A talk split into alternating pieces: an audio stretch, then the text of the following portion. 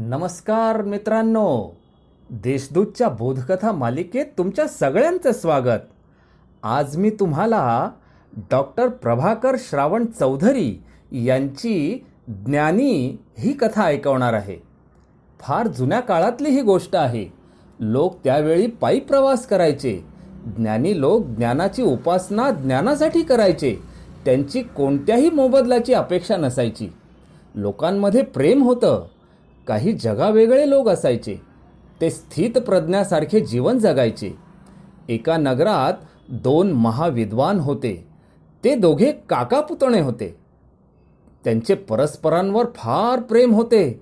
दोघे ज्ञान संपन्न होते. त्यांचे नाव सनातन गोस्वामी आणि जीव गोस्वामी असं होतं. त्या नगरात खूप दूरवरून एक विद्वान आले. त्यांना स्वतःला विद्वान म्हणून सिद्ध करून घ्यायचे होते. त्यासाठी ते ज्ञान संपन्न लोकांची मान्यतापत्र मिळवत असे. या नगरात आल्यावर ते काही पंडितांना भेटले. त्यांना त्यांच्याशी शास्त्रार्थ करायचा होता.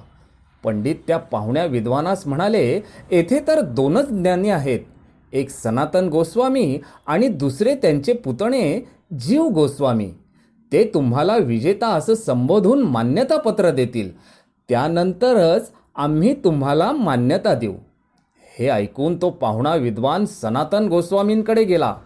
तो त्यांना म्हणाला स्वामीजी आपण माझ्याशी शास्त्रार्थ करा किंवा मला मान्यतापत्र द्या.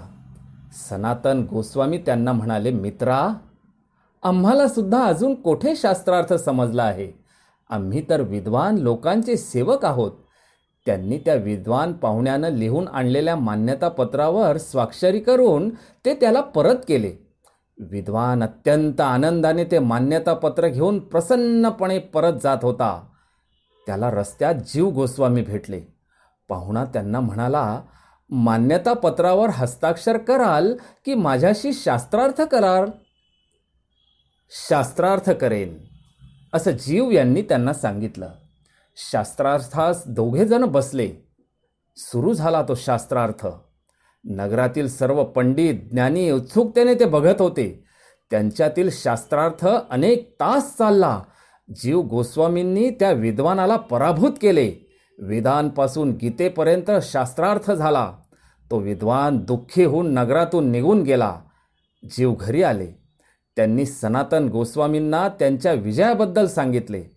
पण सनातन गोस्वामी यांना ते बरे वाटले नाही. ते प्रसन्न झाले नाहीत.